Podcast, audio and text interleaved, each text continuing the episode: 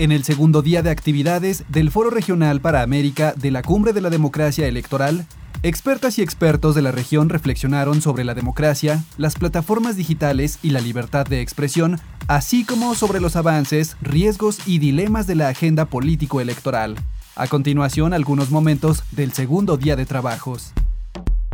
Federico Franco Albim, Unidad de Combate contra Desinformación del Tribunal Superior Electoral de Brasil. La desinformación que incentiva el desrespeto a las reglas del juego tiene un componente antidemocrático muy evidente en mi visión. Y segundo, coloca en riesgo la naturaleza pacífica de las competiciones electorales. Liza Reppel, especialista en redes sociales globales y desinformación de AIFES. Y tenemos, por ejemplo, a INE como un líder en estos espacios que ayudan a otras comisiones electorales y les dan orientación para saber cómo responder ante estas situaciones. Harry Brown, director del Centro Internacional de Estudios Políticos y Sociales, AIP, Panamá. Los retos para las democracias en América Central es ampliar la mirada, no quedarnos en las definiciones mínimas, que creo que no creemos que no dan para mucho más. Hay que tener una discusión sobre el bienestar y la relación con la democracia. Hay que actuar sobre el bienestar de las personas para que las democracias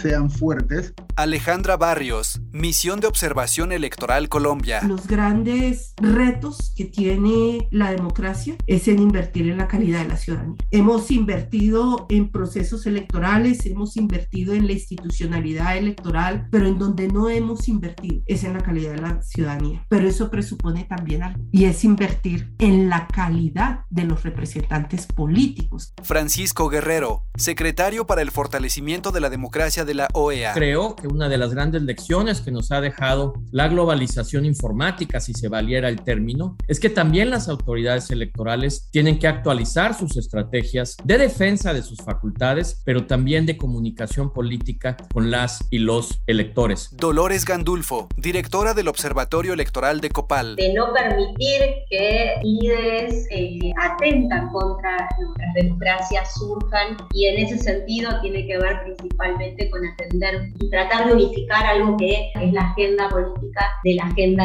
de la gente, de la agenda de los pueblos, y creo que ese es el gran desafío. Puedes consultar las actividades del foro llevadas a cabo el 28 y 29 de junio, así como seguir en vivo las mesas del 30 de junio en el canal de YouTube INETV y las redes sociales del instituto. Central Electoral